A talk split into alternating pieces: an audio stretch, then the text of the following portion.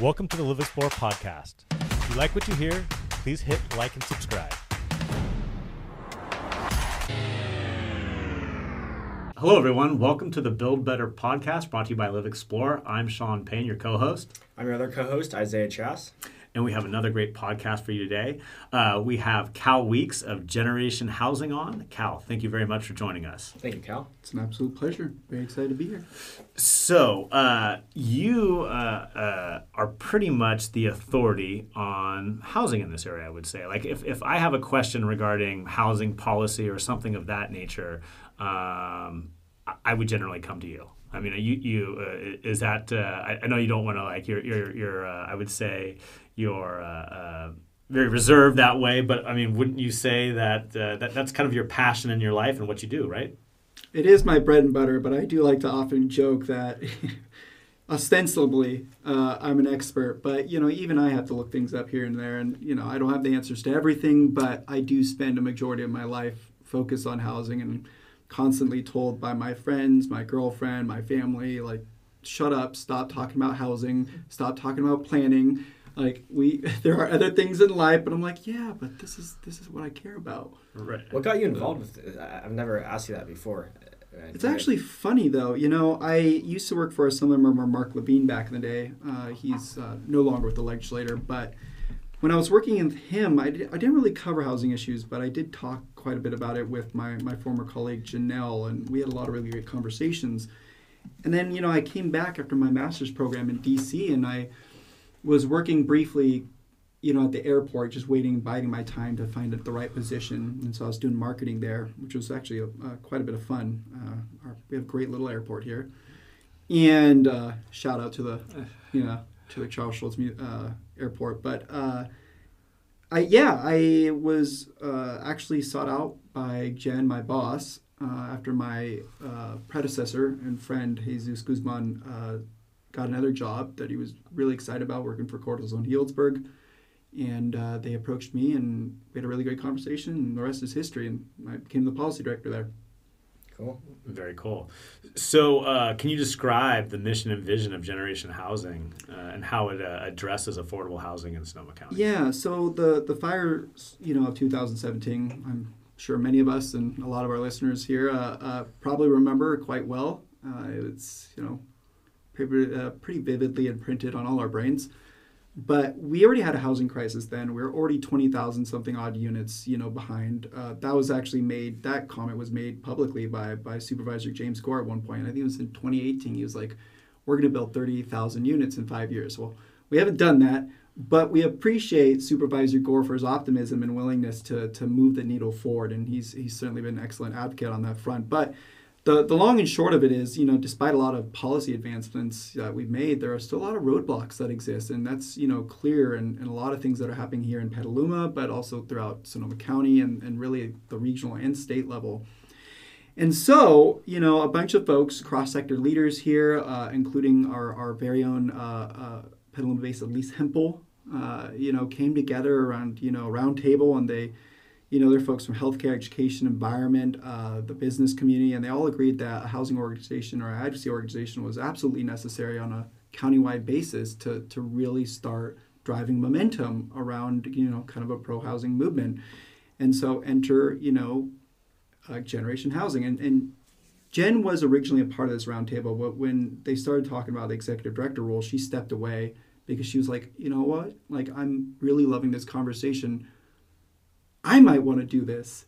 And so then Jen, Jen uh, ultimately was selected. I, I think there was some candidate. I don't know the full story, but now she's our, our, our de facto leader Uh-huh. as we move on this this pro housing uh, this pro housing mission. But yeah, our vision is you know simply to you know we're trying to envision vibrant communities where everyone has a place to, to call home and can uh, you know contribute to an equitable, healthy, and, and resilient North Bay. And and I, I'd like to think a lot of things that we've been working on have helped achieve that. And you know there's uh, you know, a lot of folks ask, you know, why we engage on certain things. Well, we engage on a lot of things based on our guiding principles, which are f- essentially structured under six umbrellas. So you have people, place, housing options, sustainability, impact, and collaboration. I don't need to tell you what all of those necessarily Sure. mean right here, unless you really want to hear them. It's on our website. Right. Uh, but that's how we determine most of our decision making um, but also guided by you know the policy advisory committee, which is also made up of a lot of cross sector leaders Uh-huh. that uh, advises me. I, I make the final decision as, as staff, uh, but they help support some of the policy decisions that we make at Generation Housing, and then yeah, the rest is guided by these principles. Well, Sean and I oftentimes refer to uh, a lot that you and Generation Housing do, specifically a lot of the reports. We won't get into the reports specifically, but um, on a general basis, can you talk a little about the housing needs, affordable housing needs in, in Mhm. Sonoma County? And obviously, it's it's a need across California, but specifically Sonoma County, there's a Mhm. huge need for housing. Yeah, well, first I'd, I'd like to give a shout out to my colleagues Josh and Max. Uh, they are the brains and, and the brawn around our recent reports, and, and I'm very grateful to have them on our team. Uh, Max is our, our, our, our data wonk and has, I mean, this guy could be working at Apple right now if he really wanted to, but thank God he's mission driven. Uh, and when he hears this, it probably will uh, balloon his ego a little bit, but he he's amazing, and, and so is Josh. And so uh, the report that we put out recently, the Making the Rent report, was a particularly, I think, impactful report because what we we already knew people were cost burden. It's not new news to anyone. We all know it. Everyone's struggling. But what it did do was put numbers behind it. And it's pretty bad. The- report is not a rosy report. It's it's unfortunate how bad the situation has gotten. The level of overcrowding that we've, you know, demonstrated through a lot of data and research is also particularly uh, bad. Uh, the the ratio of low income jobs to affordable units is terrible in several of our jurisdictions. Sebastopol, it's I think there's one one affordable unit for every five low income jobs. The same for the city of Sonoma. Right. Wow. That's bad. Mhm. That means people are commuting, which means they're adding to vehicle miles traveled, you know, further exacerbating our climate issues. And that's exactly ostensibly what Sonoma County is trying to combat. Everything, every jurisdiction has a platform based in, you know, climate, you know, uh, uh, climate responsiveness, and yet we're not addressing the core issue of letting people live where they work. Um, anyways, I, I kind of departed from the no, that's really good. the core thread there, which was yeah, and these these reports, you know, we're we're finding that you know a substantial portion of of folks out Sonoma County are actually severely co- cost burdened. So that's fifty percent or more of their you know monthly rent is going towards just paying for their home, whether it's uh, a home that they own or that they rent. Either way, it's bad. You should be paying fifty percent of your income towards you know your mortgage or your rent. That's that's ludicrous. Right. Right. Right. So, and it was really interesting because this wasn't planned, but we went down this rabbit hole of, of looking at uh, the impacts, particularly on queer populations. Uh, this kind of just came out of nowhere because we started noticing this because we were uh, analyzing everything. Mhm. And we started seeing this, these really interesting and, and disturbing data points coming out of folks that identify as queer. Uh, because this this report was survey driven. Uh, we ran this survey in the community, and so all of a sudden, because census data, for those that don't know, census data only is male, female, et cetera, like really base level stuff. Mhm. They don't acknowledge anything else, unfortunately, not yet. We haven't gotten, we haven't progressed enough as a country to, to really analyze all of that. But we we did do that, and and the queer population in Sonoma County is is struggling uh, at least according to the data we collected in the report, you know, that we generated. So there's a lot of interesting nuggets in there. I, I encourage anyone and everyone to, to read our uh, our kind of main facts that we we include at the top of every report because we want to make it easy. So there's key findings right at the top. Sure. And yeah, there's Ju- Just just to dive into that a little bit. I mean, was that? di- I'm, I'm assuming discrimination based, or or I mean, what was why? Yeah, so people did make comments that you know sometimes it was fine. It was hard to find a, a rental property because they were fairly certain it was discrimination. Okay. because unfortunately people still have an issue with you know folks that are transgender, gay, etc. You know along the whole spectrum. Mhm. Don't have to dive into the politics of that, right, but right, right. It, it is the reality. There are some some discriminatory discriminatory practices that even though it's illegal, don't always get reported, right. and so it, it's problematic. And that was one of the the the bigger issues. Some people did note that they actually uh, became, you know, temporarily homeless because their their family was no longer willing to to, to support them because of their choices, which is obviously devastating thing to read.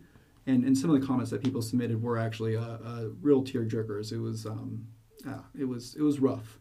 Uh, there's a lot of people that are experiencing pretty god awful things here. It's not just everyone's not living this hunky dory, beautiful Sonoma County life. There's real problems, real struggles, and they're not always being addressed as as aggressively and robustly and holistically as they should be. Unfortunately. No, yeah, I, I think that's a really important uh, message to get out there. I feel like so much of the population, especially I'm going to say the older population, is disconnected from those from those talks. And when we like we show up to city council meetings and we see it, things like that. But uh, you know, like the I really encourage people to go to I don't know when your next uh, housing symposium is, but mm-hmm. but we, we attended one. Gosh, I don't know, maybe eight months ago or something like that now.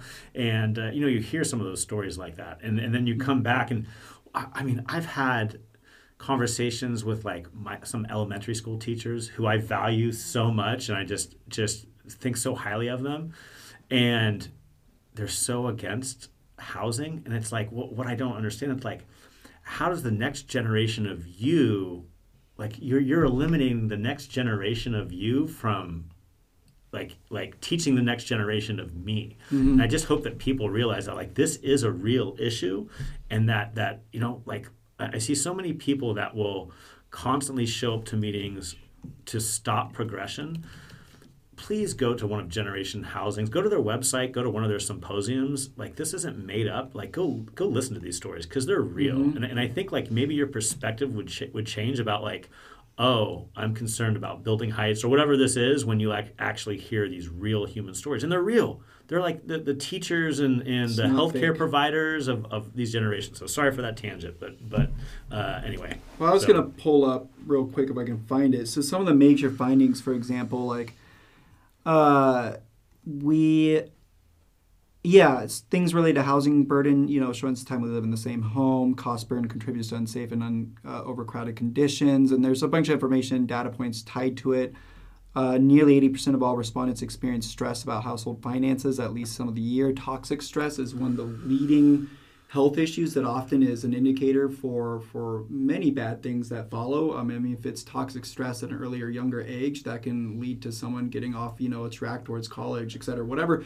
Uh, uh, career technical or whatever job or, or kind of just normal trajectory that people might take that it often leads you know or creates a pipeline to, to the prison system mm. these things matter and right. and, and addressing toxic stress is, is more important uh, now more than ever with, with so many converging issues and things kind of arising in, in not only the country but the world.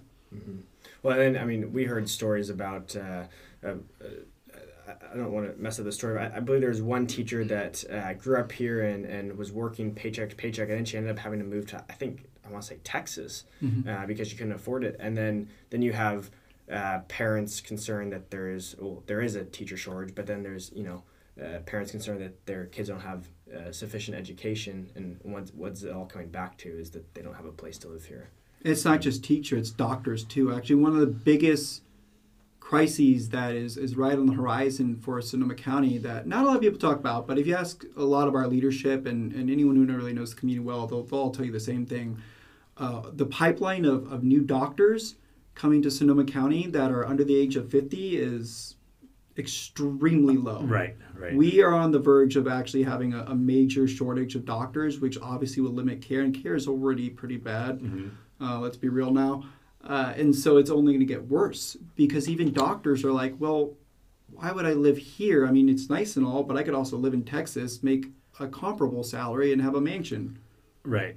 Yep. Who wouldn't make that choice? Mm-hmm. Then they can always just visit Sonoma County and go to one of our fine Airbnbs. Right, right. Yeah. second homes that, you know, people are obviously not too happy about, but this is this is what happens. Yep. And it's all it all ties back to one single issue and that is the lack in, of not only affordable affordable housing but, but a diverse number of unit types. Right.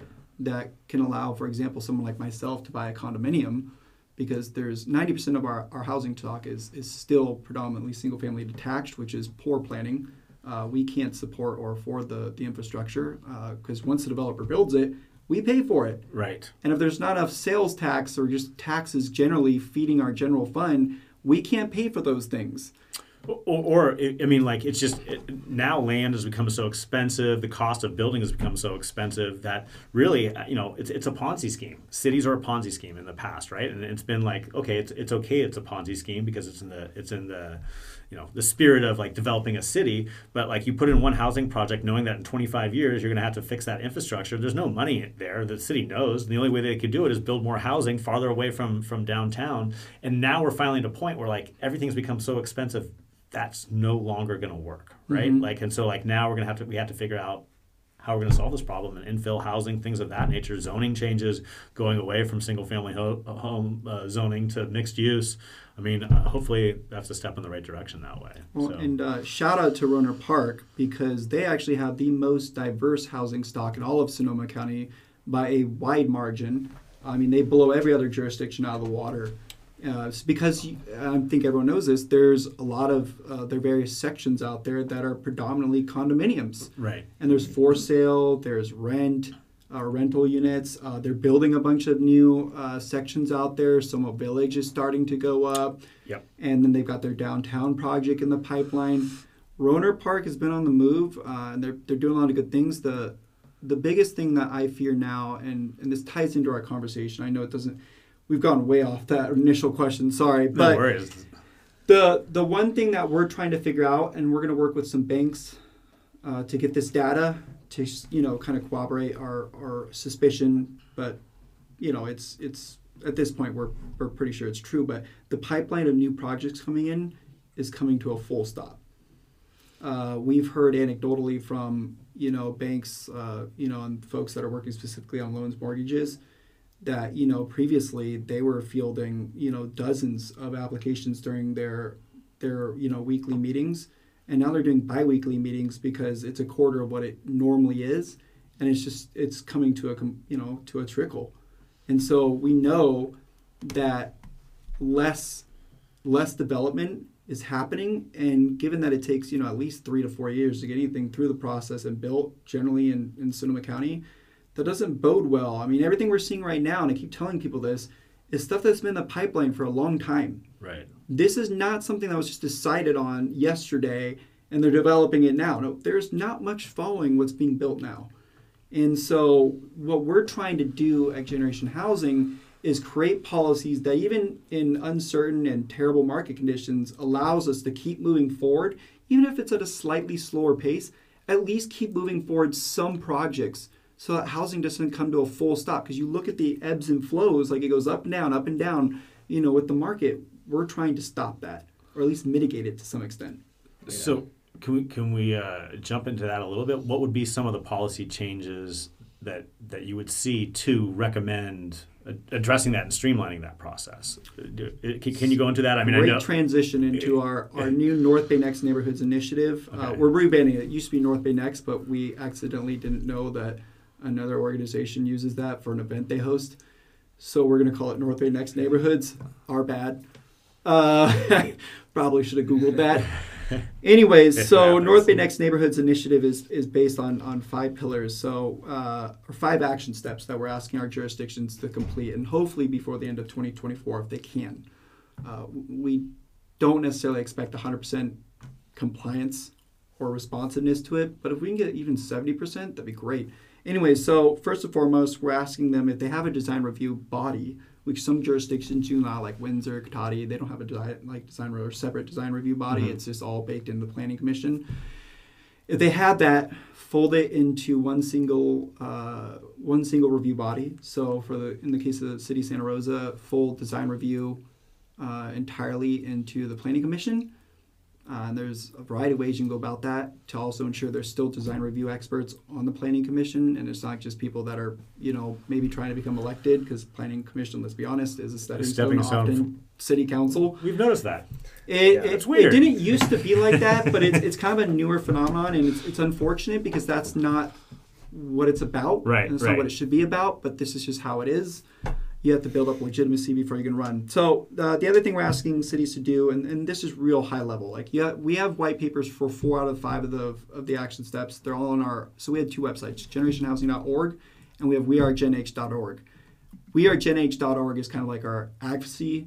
Like that's where we send people if you want to get activated and like really start diving into this, like go there. It's it's confusing. I know. Okay. It's just how we had to do things. Sure. Uh, and then Generation Housing Hour is just our primary website, and and you can link to there's links for that in or we are genh.org has links on generationhousing.org's website and vice versa. Anyways, uh, we're asking jurisdictions drop their impact fees for three years. Uh, shout out to Petaluma. They already dropped impact fees, or pretty much all of them, for affordable housing, Mm-hmm. uh, multifamily projects. Which, like, good job. You guys are trailblazers. Love it. Um, and we're hoping that'll be a catalyst to convince other jurisdictions to do the same. So we're asking the drop impact fees for three years. Uh, there's Sacramento. Uh, Sacramento actually did this a while back, and I think uh, something like five times the volume of affordable housing like permits started rolling in as soon as they did that. So Really? we know it works. Okay. We Well, know the it margins works. on affordable housing are so low to start with Yeah. that I mean anything can help make it pencil. at yeah, that 'cause the tax credit system is insane. Mm-hmm. It is really messed up, and unfortunately, Congress doesn't get along, so we're not going to change it anytime soon. But it's a terribly designed system. Any affordable housing developer will tell you that.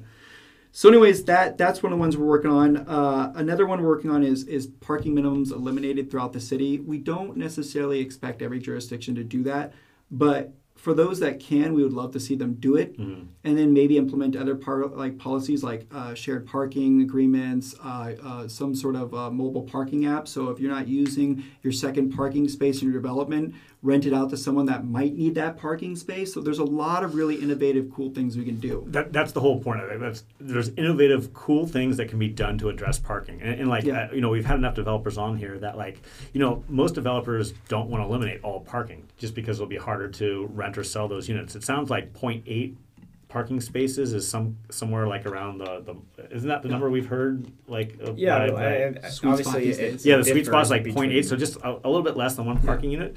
But again, like there's ways that like like okay, if you have a car, I think there's an innovative way to like use your neighbors if they don't have one and things of that nature. So like like it's just kind of like reevaluating this this this problem. Like like uh, it's it's not like just totally eliminating parking altogether that way. And I, I think Yeah. people hear that, you know, then they, they automatically assume that. It's it's really what we're doing is allowing the market to decide how much parking is needed. And and so the the thing is with market rate developers, like they're going to park according to what they need. They think they need Right, to, to fill those units. Uh-huh. They have to. Affordable housing folks don't really have to as much because there's thirty thousand. You know, actually, um, that's actually that's not well. Actually, there are thirty thousand people that definitely need affordable housing in Sonoma County. But I, you talk to any like I guarantee you when Ravina online uh, Ravina Apartments comes online, Mm-hmm. There will be three thousand people trying to get a unit there. I guarantee you at least three thousand. I think we heard some figure about other affordable projects. Washington Commons has a huge number of people. I mean, it was already- insane. Yeah, Oh. it was insane the number of applicants. I, I can't. I, I, I mean, it was thousands. tens of thousands of people in Sonoma County qualify and are begging for an affordable unit. Begging. I, I, want to say it was like maybe a thousand people per unit or something like that. I mean, it was nuts. It Yeah. was absolutely nuts. That's how bad the issue is. And so, anyways, so. Uh, the other thing that we're, we're pushing is zone for people. So that one is uh, we want to SB9 sort of ended ex- exclusionary zoning, but not really. What we really want our local jurisdictions to do is is put a de facto into it. So all single family neighborhoods all all get upzoned so that if you ever redevelop it, you can put plex housing there, or if it's an infill property, you can put plex housing there. And we're not talking about a gross number of units. We're talking six to ten units or something along that line because you see that in a lot of jurisdictions a lot of older neighborhoods actually used to have that style of living like you go to the jen always likes talking about this my boss if you go to the mcdonald neighborhood which is pretty much i think the oldest neighborhood or one of the oldest neighborhoods In Santa Rosa. in santa The rosa historic neighborhood, just so Yeah. people, yeah, okay. there's a lot of diversity in that that neighborhood there's multifamily apartment units there's Right. condominiums there's single family homes there's mansions you got a little bit of everything. Everyone always assumes it's just this you know big wealthy affluent Right. area and it, mm-hmm. it kind of is but there's also a lot of multifamily units over there. I mean i live in the jc neighborhood and it's very much the same thing. Right. there's there's plex housing there's there's a little bit of everything.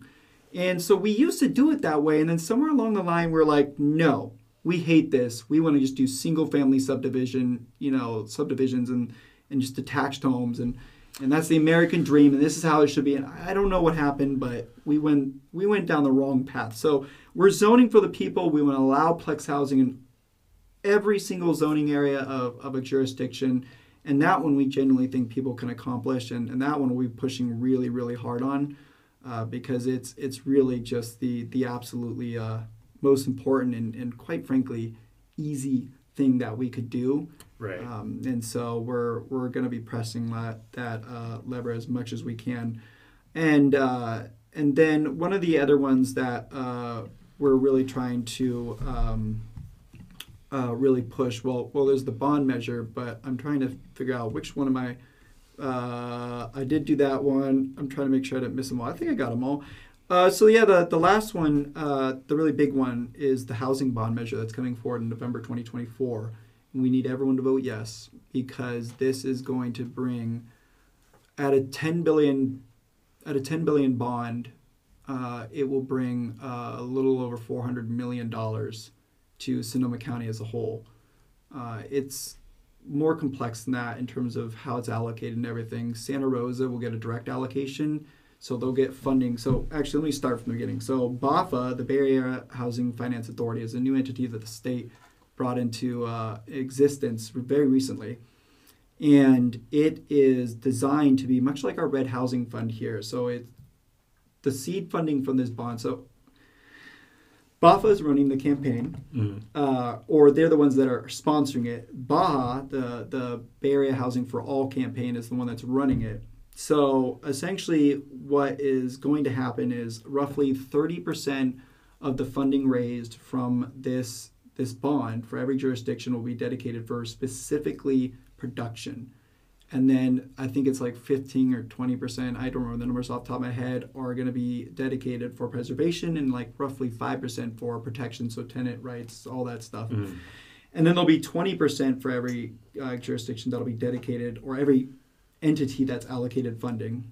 Uh, so the county will get direct allocation that'll be split among the other jurisdictions. Santa Rosa gets a direct allocation. I'll get to more of that in a second. But uh, 20% will be flexible funding. So if you want to put it in production, put it in production. You want to put in preservation, put it in preservation. But then 20% of the, the funds that are raised through this bond uh, will actually go back to BAHFA as seed funding. And the idea behind that is we create something that's similar, like I said, to our Red Housing Fund, where it's a revolving loan. So we send the money out, and I think it's for like a stupidly low interest rate. Uh, you pay back that loan, and then it just keeps it going back and forth, back and forth. And the idea is hopefully, you know, we'll never have to come back to the voters again to ask for more money for affordable housing. Mm-hmm. We'll just keep on, you know, regenerating it. And so it's a really great idea, and I think it's going to be successful. We just need people to say yes when it comes to the ballot. And I, I will note uh, there are some concerns about the county overseeing things. There, we're working on that. The the county uh, will have a role in this uh, in terms of, of you know overseeing some of the funds, but there's an expenditure plan that goes for every jurisdiction and determines how you use the funds, uh, and then that has to be approved by BAHFA. And so, it, Generation Housing is on top of it. We're working with a lot of realtor Mhm. partners. We're kind of spearheading this effort here in the North Bay, and we're going to make sure everyone gets their fair share. Every jurisdiction gets every single cent they're owed, so that we can get us back on track. And this, again, just please, for the love of God, vote yes, because there's no other way to raise this amount of money. Okay. And it might be a $20 billion bond as well. I, we'll, we'll know come January what what'll end up being either 10 or 20. But uh, we're out of options. There's no other way to raise this money. A sales tax will not work.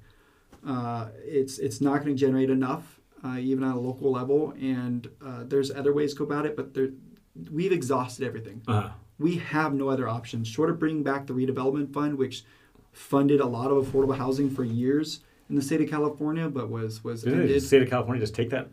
They ended it, and I think Jerry Brown ended it, and I think in 2011 or 2012, um, because unlike this process, which will be much more, you know, uh, structured, there'll be a lot more uh, transparency. You can literally see where every dollar is spent. Uh, It'll be a completely open public process. It was less so with the redevelopment fund, and there was issue. Well, essentially, people took advantage, and Right. I think one example I remember reading was someone like used redevelopment funds for like a, a golf course, and so people took advantage of it. And there was other concerns too because it was pulling money away from schools, and it just wasn't working, and so I'm pretty sure I'll be six feet under before our redevelopment fund ever comes back. So this Sure. is our last option. If people vote no on this, there's no funding coming for affordable housing like outside of existing systems that we draw upon, which is not working and developing nearly at the rate that we need it to to accommodate the, the desperate and just massive need that exists not in Sonoma County alone, across the state, across the country. We are struggling. So And what's the specific bond bond measure? What what is it again? so uh, it is if you go to bayareahousingforall.org, Okay. that's where you can read more about it. Also, if you go to wearegenh.org, we have a little FAQ that I actually put together, uh, and it's it pretty much covers most of like the commonly asked questions. And anything that it doesn't answer, I encourage people to reach out. Like email me directly. You know, uh, my email's on there on our website, and feel free to reach out and ask questions. That that may be a good podcast in itself to have as it gets closer. One hundred percent. Uh, Once the language comes out, yeah. we should definitely circle back and have that conversation because Okay. this is going to be transformative. Right. I Okay. mean, a Santa Rosa alone at a $10 billion bond will get, I think, 122, 23 million dollars. Wow. That's Okay. a lot of money for affordable housing. Right. Right. And we don't have to go through the tax credit system, which Mm-hmm. often can balloon cost, unfortunately. So it's great. Right. It's really, really great. on on that topic uh, about ballooning uh, costs, can you go through? I mean, those are all phenomenal ways to help make the, help get more housing. But can you backtrack a little bit and talk about all the challenges that developers uh, and housing providers currently face in order to create new affordable housing, or just housing in general, whether that's uh, impact fees or That's one of the things you were um, anything that that you know. There's a whole list of, of challenges that they're facing right now. Yeah, so the good news is there's a lot of protections for affordable housing at the state level. Uh, the Housing Accountability Act and a, a slew of other laws that made sh- certain of that because this is the highest and greatest need, and we can't have you know any more of the the kind of crazy shenanigans that have been happening over the past several decades that have slowed the the development of, of these types of uh, units, and so. Uh, really, at the end of the day, is is certainty is a number one priority for folks, and, and the reduction of impact fees is another one. I mean, most projects impact fees can account for a million dollars worth of the project, depending on the scale and the Mhm. size. I mean, it's a lot of money, Right. uh, and a million dollars is a huge amount of money, and that can account for a sizable portion of their overall pro forma. So, I don't know the exact percentage, and obviously it varies depending on the scale or size, but uh, it's it's a big issue. And then uh, really, yeah, going back to the certainty issue, like if if folks aren't certain about the process, if they don't think they can get it done, if they think there's going to be a lot of delays, like with the SB 35, you know, which a lot of people are probably familiar with, it's a, a, a bill that you know streamlines housing when jurisdictions aren't compliant with their housing element. The housing element is uh, essentially the guiding planning document that the state is now holding jurisdictions accountable for. So every policy program in there that you put in there, you have to you have to respond to, you have to act upon, and you have to respond to your allocation of, of housing that the state's handed down. And so, uh, so with those documents and everything, there, yeah, like I said, there's there's accountability, and, and they're trying to um, just make certain that we're we're accomplishing our benchmarks. But uh, oh god, I lost my train of thought there. Uh, anyways, uh, one of the oh yeah, so with the like design review and all of that. So a lot of laws, like with SB 35, there is a, a tribal review process that previously didn't have any sort of guardrails on it, so it could be dragged out for a really long time. Obviously, we want to give our, our tribal organizations as you know a good amount of time to make sure we are not disturbing any sacred you know objects or Sure. anything that's relevant to their past. Like, hundred percent want to respect that. Right. But that should, for most projects, be something you can accomplish. An assessment should be accomplished in six months. Mhm. So we need to set, you know, kind of guardrails on that, so it's not drawn out forever and ever and ever, because uh, that's also problematic.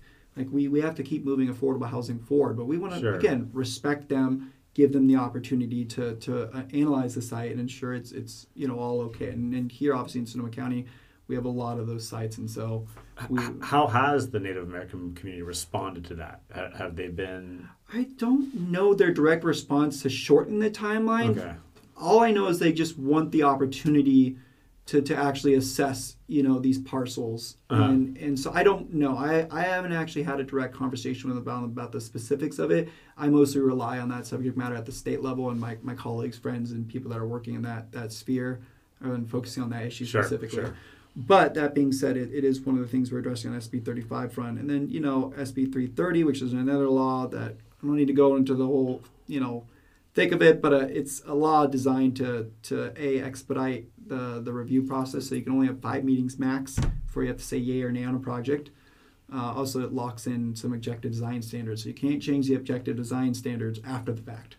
Whatever was in place when the application was submitted and deemed compliant, that's what we move forward with. So, anyways, that's all to say. That's some of the things that are helping affordable housing. Uh, land cost is a huge issue. There's a reason why you don't see a lot of uh, affordable housing projects going up in Sonoma, Sebastopol, and some of these other jurisdictions.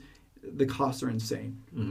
Uh, and, and so anytime that a, a city has any excess public property that they can offload uh, for free uh, is, is a huge opportunity. And Santa Rosa is doing that. They're using the Surplus Lands Act, which is this great little bill that allows you know public entities to uh, you know, offload, you know, their properties for very low amount of money. In fact, Santa Rosa, I think, is giving one property away for like a dollar, and and just allowing them to build affordable housing because that's the greatest and highest need. And in the Right. end, it's an investment because if you put more people there in their downtown core areas, they'll visit the businesses, which circulates the dollars in the community, and it's just better for everyone.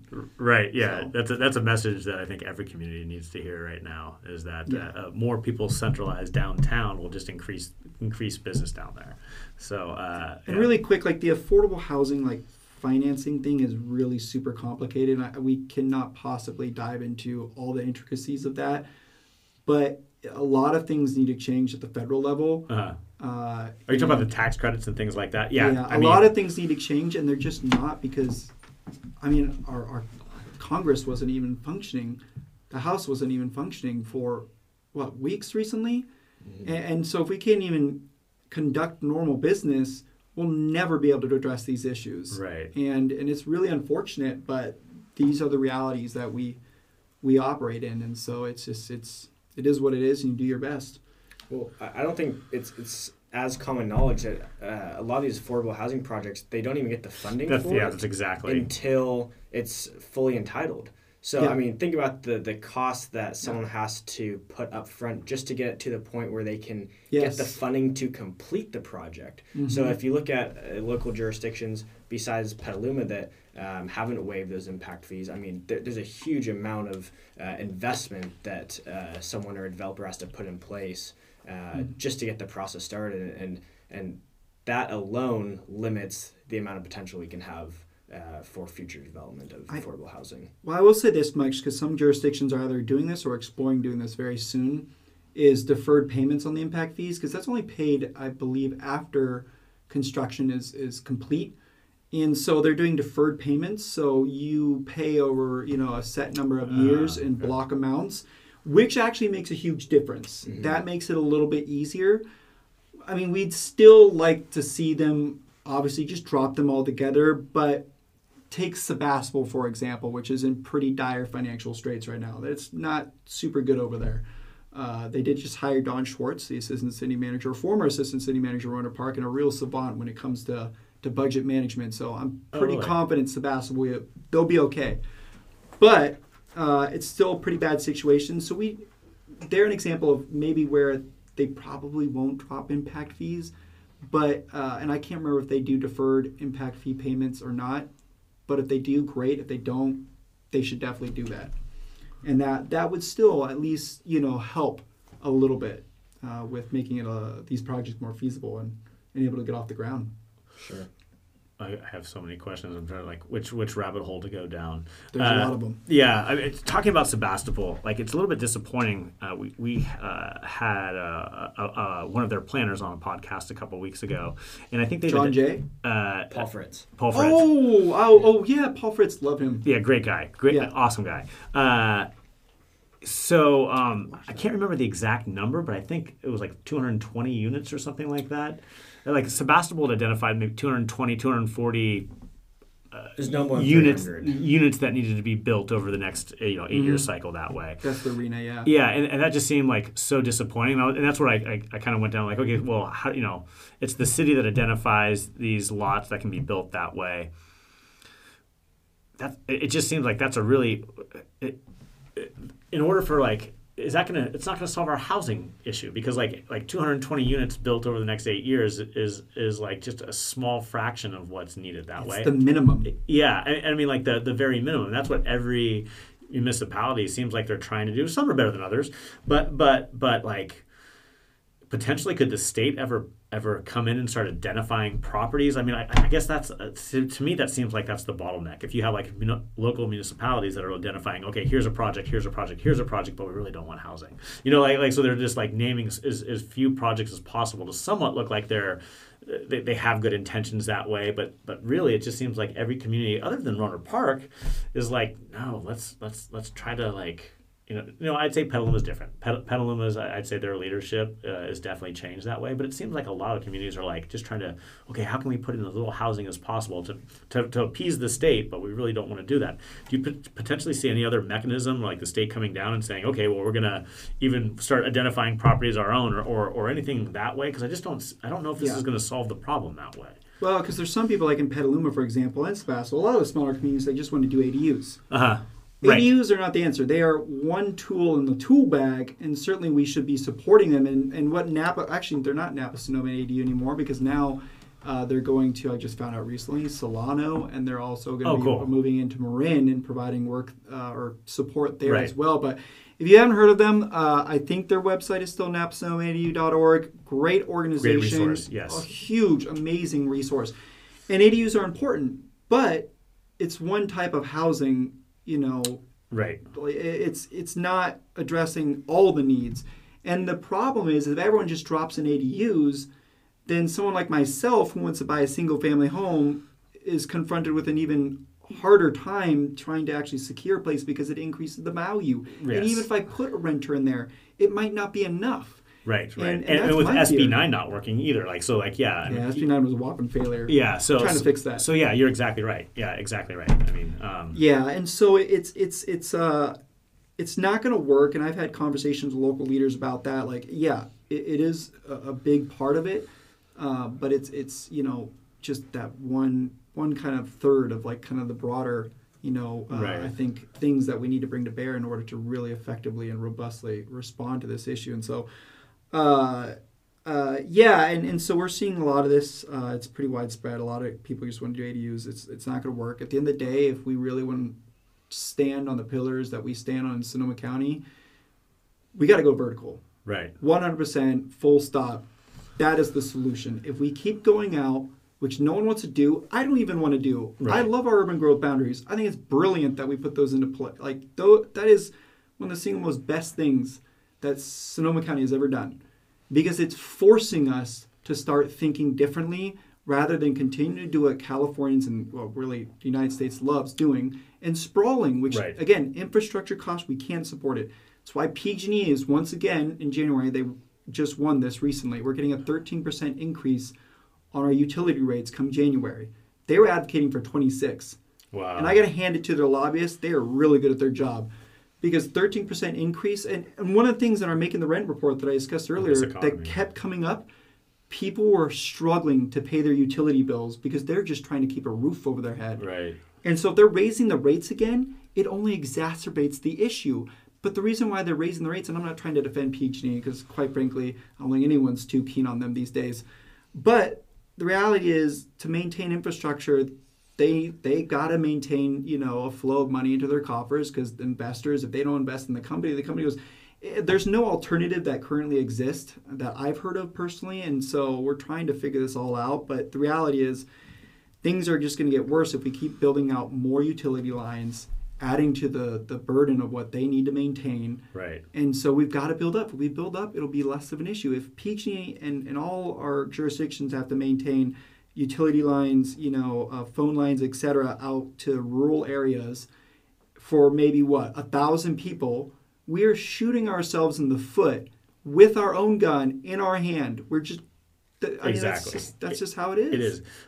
On that note, has PG&E been supportive? Uh, it would it would seem like they would no be idea. a great fit for Generation Housing and supporting their their I cause. have no idea. No, no, I, I don't think we've ever even approached them again. PG&E is not. kind of a yeah, I know, hot topic, difficult. Yeah, just in terms of like providing service to more people in a in a higher density area would seem to benefit their business model, right? You, you'd Like, think, but as so- far as I know, we've never been approached or approached them, uh, Okay. just because they're just not really. yes, I get it. Yeah, people aren't super super Sure. thrilled with PG&E after everything we've we've been through, and, and rightfully so, because it's it's been pretty god awful, and obviously people have lost their lives, and it's, it's been horrible. Right, right. So, but yeah, you know, these are the things we have to think about. And so it's always funny when I see resistance to, to building taller buildings and people are like, quality of life concerns. Right. I've even had a friend who should not be saying this suggest that a two story ADU in, you know, the Luther Burbank Gardens area in Santa Rosa is a quality of life concern because then people can see into someone's backyard. We From this this person's deck who lives in that area, I can see into their neighbor's backyard. Uh-huh. So to make that like that like assertion, it's just crazy. It's crazy. also, You're, t- you're you're Paul Fritz all over again. well, it, it strikes it strikes at a fundamental issue, It- it totally and it's our lack of like neighborhood connectivity. Like you know, if you've ever read the report after the Japanese earthquake uh, that you know obviously resulted in a nuclear meltdown, the number one thing that really helped so neighborhoods that had a lot of cohesion fared way better than neighborhoods that didn't, and there's some mm-hmm. really cool reports about mm. that.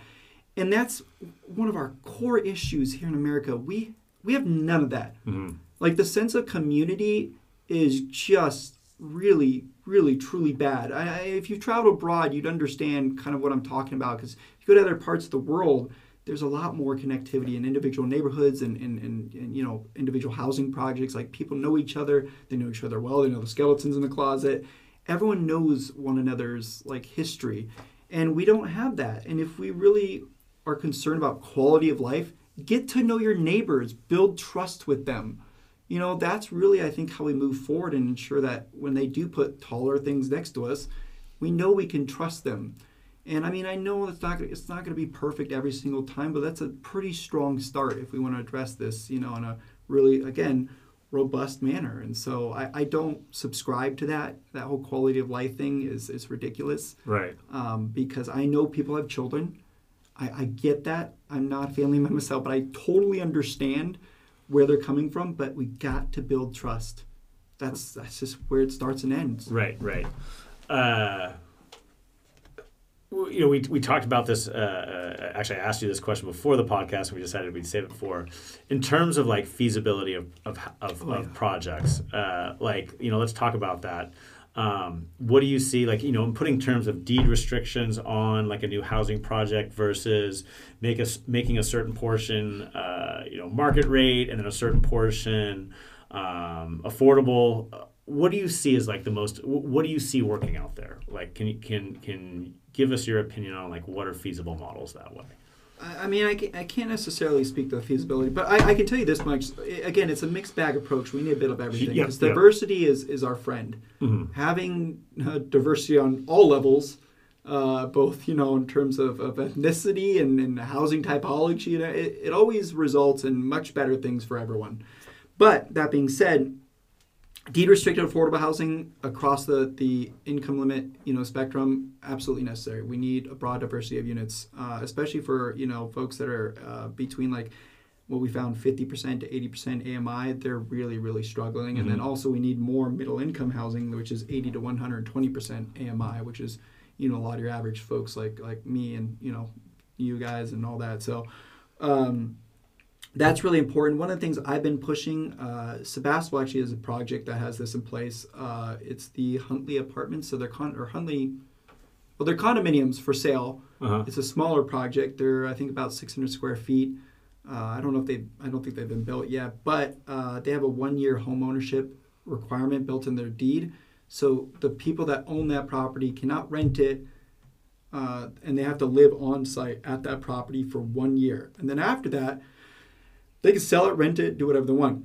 Now, personally, uh, because this is baked into SB9, I'd mm-hmm. like to see a three-year, uh, like home ownership requirement. Mm-hmm.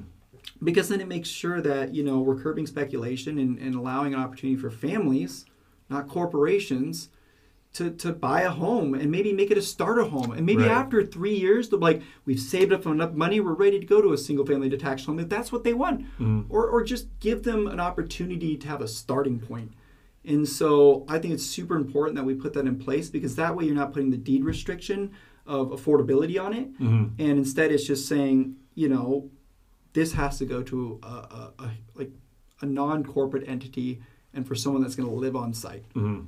and that's a major part of the solution and i really want to push that. And i mean i'm fine if it's two years. Mhm. i mean one year is okay but two years would probably be preferable because one year flies by real pa- real fast so Right, right. again that's another opportunity and it's something we should really i think aggressively explore in, in future developments as part of like the requirement for for homeownership because uh, for sale condominiums in sonoma county are few and far between Right. Yeah.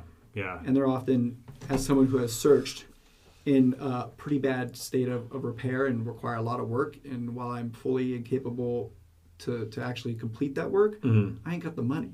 Right. So, Yep. you know, like, Yep. yeah. Yeah, no, I mean condominiums. Uh, we we really need to focus on building those here. Uh, you know, I've heard this from like uh, uh, I don't know if we we addressed that before the podcast, but from like we're starting to hear more and more of these comments from an older generation that, hey, I live in this four bedroom, five bedroom home by myself. Uh, I would like to downsize. I'd, I'd like to live in a condo because because it's you know less upkeep. There's no condos around, Yep. so so like they and, or and- close to downtown. or close to downtown, right? And so they can't have that lifestyle they want. So what Mhm. happens is is they stay in that home. Well, wouldn't it be nice to have some condos where that they can transition out of, and then and then the younger couple that's building wealth f- through that that bought that condo four or five years ago can maybe transition to that single family home, right? And so we can Yeah. free up some of that housing stock that way. But as of right now, and I and I think people are starting to realize that. I hope I hope they are that way. So Yeah, so uh, I think it's looking at uh, so 47%. So this is our 2022 State of Housing report, but 47% of rental units are multifamily homes. It looks like uh, owner occupied five to nine units. Oh my God, it represents maybe 2% of our total housing stock. That, that's probably being generous, actually. really, I, I, I yeah, it's it's wild. Uh, and so if we don't create more of that housing stock, how are families in this current market and and you know how are they supposed to, to make a living here? Why would you even choose to have kids? I mean, you know, then you're just gonna be broke, right, uh, or that's what it feels like. right, So I, I mean, yeah, and if you look at the uh, kind of tangential, but uh, the city of Sonoma actually since 2000, I believe, had had another six percent increase in those that are 55 years of age or older, uh-huh. and so they recently closed one of their schools and, and might have to close another one uh, if they continue on the trajectory that they're they're currently on. right, And but no one can build there yeah, because how are you going to afford the land? How are you going to afford everything else? right. I mean, it's, it's just nuts. It is. It is, and, and still just getting the word out there. How do you how do you uh, educate the public? Which the tides are turning. I definitely think uh, we've seen some studies recently that the general public definitely wants more housing, but there's still always, I think, a group that that is is is uneducated in the, the need for housing. How how do how does generation housing address that, or I how, mean, how do really- we? You know, it's about, I, I think, coming at it with a sense of empathy empathy for the people that are struggling and understanding the, the true nature, the, the scale of this issue. And, and seeing like where they're living, how they're living, the struggles that they face. That's why we, we do these reports. We're trying to show you like this is not fake information.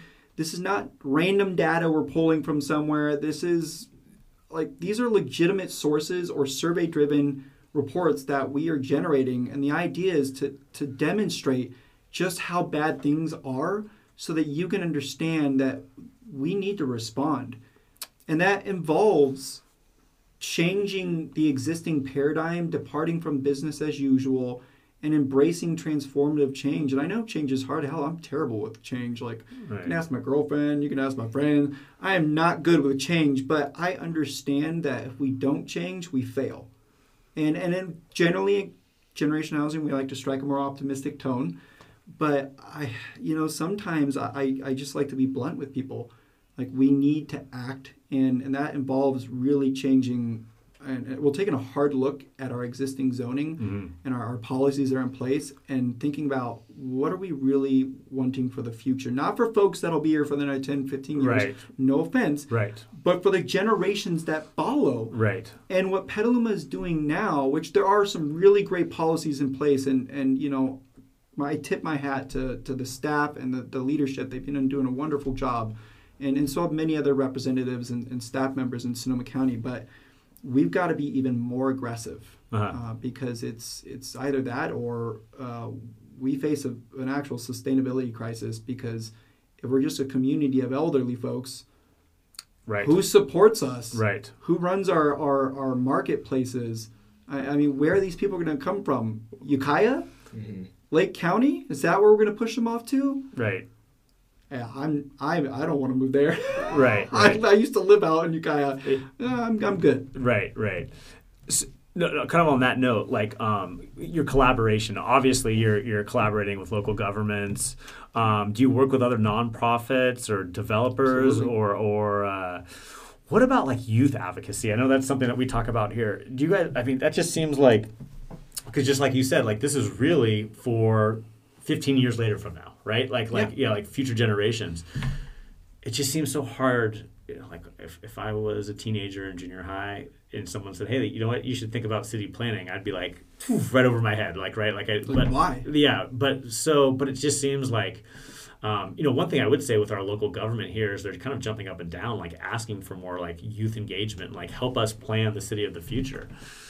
Do you have any like youth programs, or have you partnered with any schools, or or Yeah. anything like that, like that way? Well, first and foremost, we had a wonderful board member that sadly had to depart from our organization and left the area. Uh, even though his family's here, his friends are here, he realized it, he just could not continue living here, and so he moved. And uh, that was really unfortunate and sad. And we talked about it at our housing summit.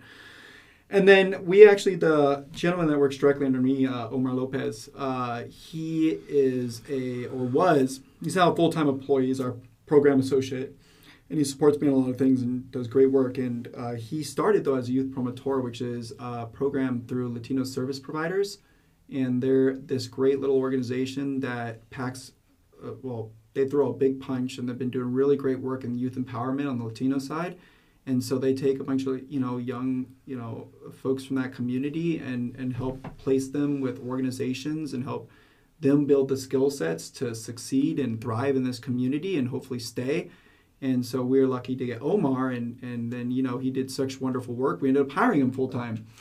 And so that has been amazing, and we still work with them quite a bit. Uh, so we have them support us, or we ask them to support us at, at events. We ask them to, you know, come out every now and then to, to speak up. We uh, have in the past, not recently because we've been so busy, we haven't passed gone to schools and we talked with, you know, the, the students there and tried to get people on board. We've gone to the SRJC campus and tabled there before to kind of, you know, see if How was that engaged. response?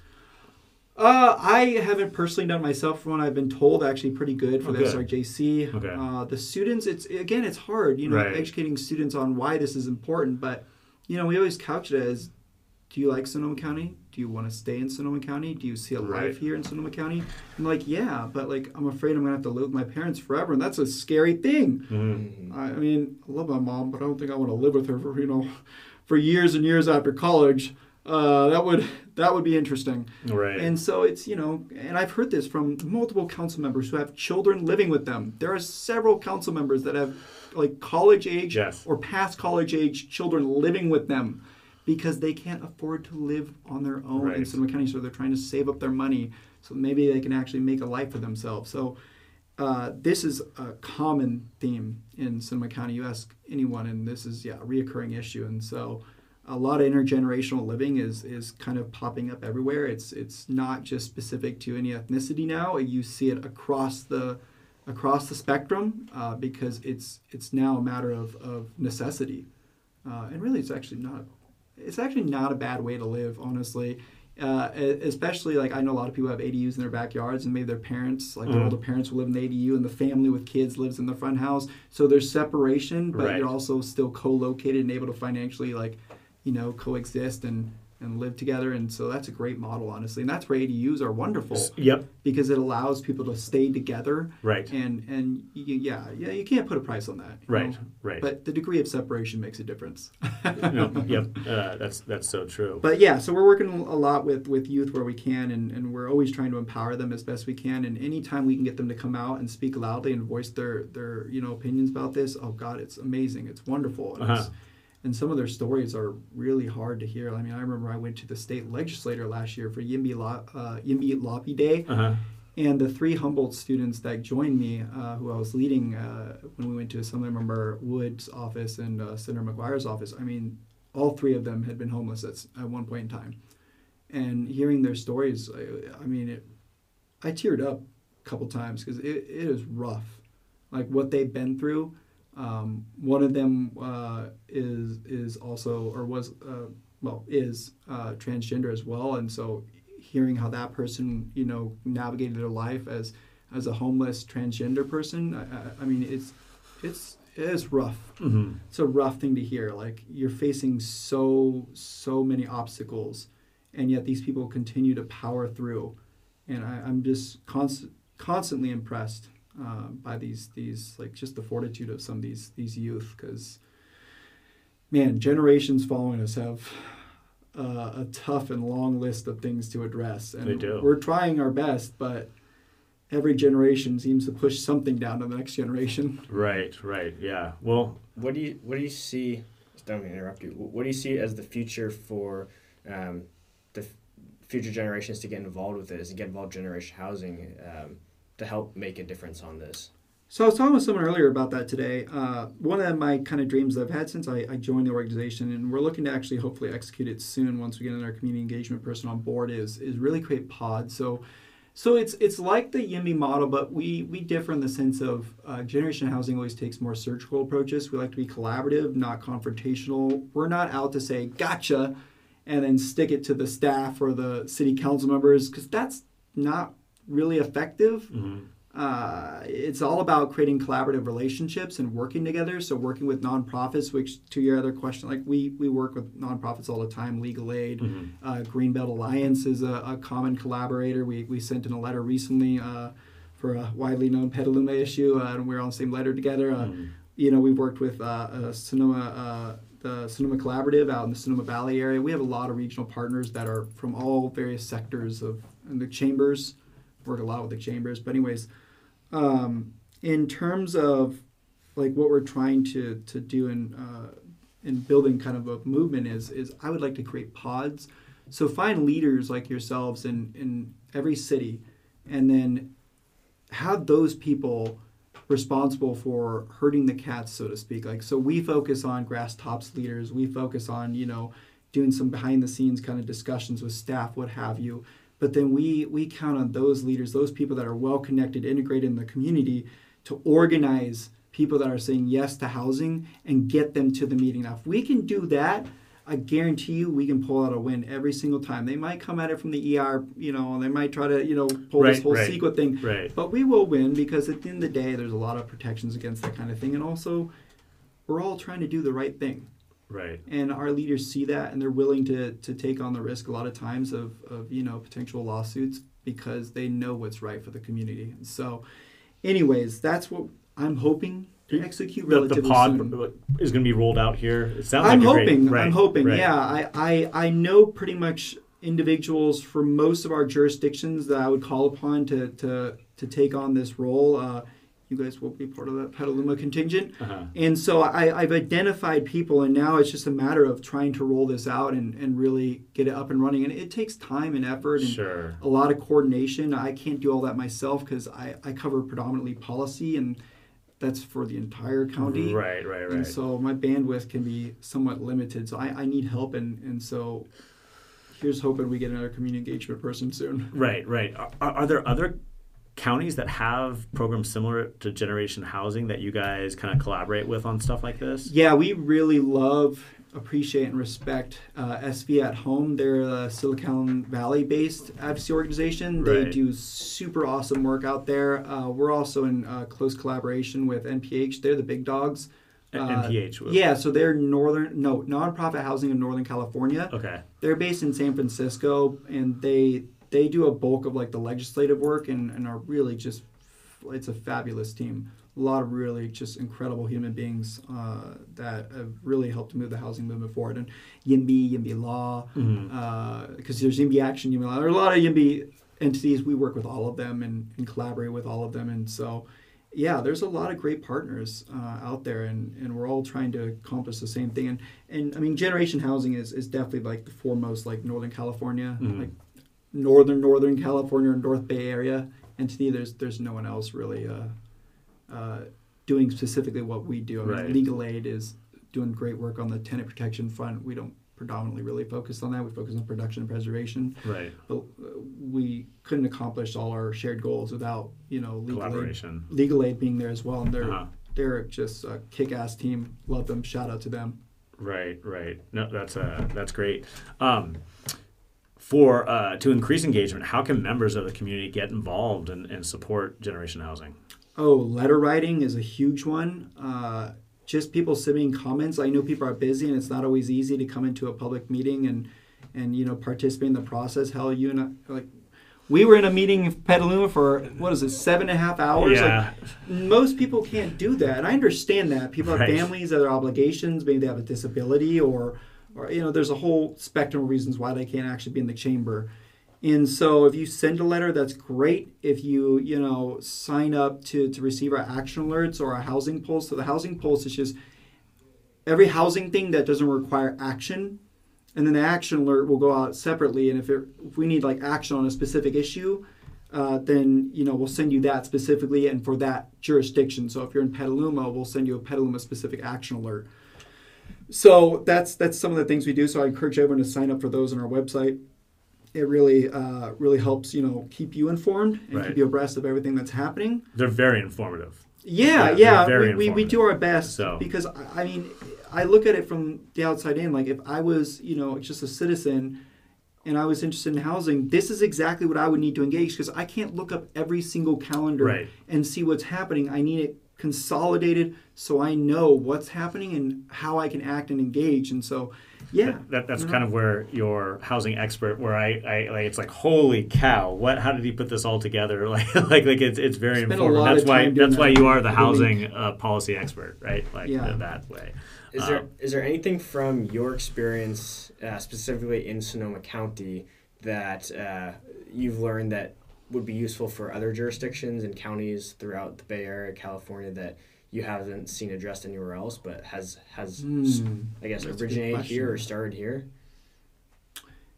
So there, there, there might be multiple answers to that. I would say the the one semi unique thing that we I feel deal with here. I mean, everyone could say they have open space, they have agricultural lands, etc. But I think it's fairly safe to say Sonoma County is pretty unique, and we have a lot of things here that are are important to safeguard and protect. And that's again why we have urban growth boundaries. So I'd like to see, like you know, there's a lot of policies that we've implemented here that safeguard uh, those things specifically because those are the values and things that we all care about here. And so, uh, urban growth boundaries are, are becoming more and more popular. Uh, a lot of a lot of jurisdictions throughout the entire state are implementing those because they're recognizing that this sprawl is killing them. Uh, you know, if you look at their their budgets, like it, it's killing them infrastructure wise, cost, Right. everything. So they're like, oh wow, this is a great idea. So it's, it's growing, and a lot of jurisdictions are starting to, to, to put these in place. But it's a it's a voter based thing. Like the, the you know the voters have to approve it. So Right. that's a whole process. The good news is, at least here, it almost always is approved by a wide margin beyond what we needed. So thank God for that. Uh, I would say, I think, I, I don't know if we're necessarily doing. Actually, I would say this much: Red Housing Fund is incredibly unique, and and and there's not too many entities like that in the state. And actually, I think we've got a lot of recognition for it. The Red Housing Fund, because I didn't discuss that earlier, is is uh, an entity that actually was born from an investment from both the county and the city of Santa Rosa, ten million dollars each, and it's just like what we're essentially doing with the the BAHFA housing bond. It's it's a revolving loan fund, so the loan is paid back and then it's spent back out again, and so it's helped get. I think over, like a dozen projects have been, you know, been recipients of, of funding from them. Mm-hmm. Uh, if you go to Aviara on uh, West College, they got I think a couple million from from this fund, and, and that that project's almost done, and that well not almost done, but I'd say it's definitely 60 70 percent complete. I think Mahonia Glen, which is uh, on Sonoma Highway, uh, coincidentally both those projects right next to Safeway. Uh, don't know how that happened, but Mm. uh, anyways, uh, uh, yeah, both those projects I think were recipients, and and they're they're uh, all 100% affordable housing, and I think each of them have over 100 units of affordable housing, which is a small dent. You know, Right. Uh, I, I constantly hear people that see that project on Santa Rosa Avenue, and it, uh, it's they're like, "Oh my God, that's huge! Right. Right. Like that's going to solve all our affordable housing." No, that No. is a, a, a, but a drop in the bucket of what we need. But it is a big deal. Right. Right. And I'm very glad to see that project going up. And it, it looks like, from what I can tell, it's nearing completion. But you never know what's going on the inside because Sure. the Mhm. guts take a lot, a lot, a lot longer to, to put into place than the exterior part. So Right. I'm not sure what the timeline is for that. But we have a lot of projects coming along, uh, coming online uh, in 2024 and 2025, like quite a few. So some positive things are happening, and it's it's really great momentum. Honestly, I'm I'm thrilled. That's great. That's great. Is there anything that you'd like to touch on regarding housing or affordable housing that we haven't addressed today? Uh, you know, I'm sure there's a million things. I would say one of the things that we need to take a hard look at though is is a vacant parcel tax Uh-huh. or vacant homes tax. Yep. We have a lot of units in Sonoma County, and this is not going to be the case for every jurisdiction because the reality is, at least this is what I've been told by planners, is the cost of running those programs can be very expensive, and so if the, the money that's coming in from from whatever parcels that you're taxing is not sufficient enough to offset the cost of the, Huh. the admin, then it's it's not worth it. It's not feasible. Right, right. And jurisdictions are unlikely to subsidize that. It's just not generally the type of thing they subsidize. So if you can make it pencil, like Healdsburg, I think would be a prime candidate. Sonoma would be a prime candidate. They're the ones usually I think that per capita have like the highest ratio of, you know, Airbnbs, Mhm. Picasso units, whatever. Uh, county as well. Uh, they would probably benefit, and actually in their housing elements, I think for well, county and Sonoma. Uh, both have in their housing element a commitment to uh, explore a, a vacant home tax, and and quite frankly, if they're not from here, and they have the luxury of affording a second home, Right.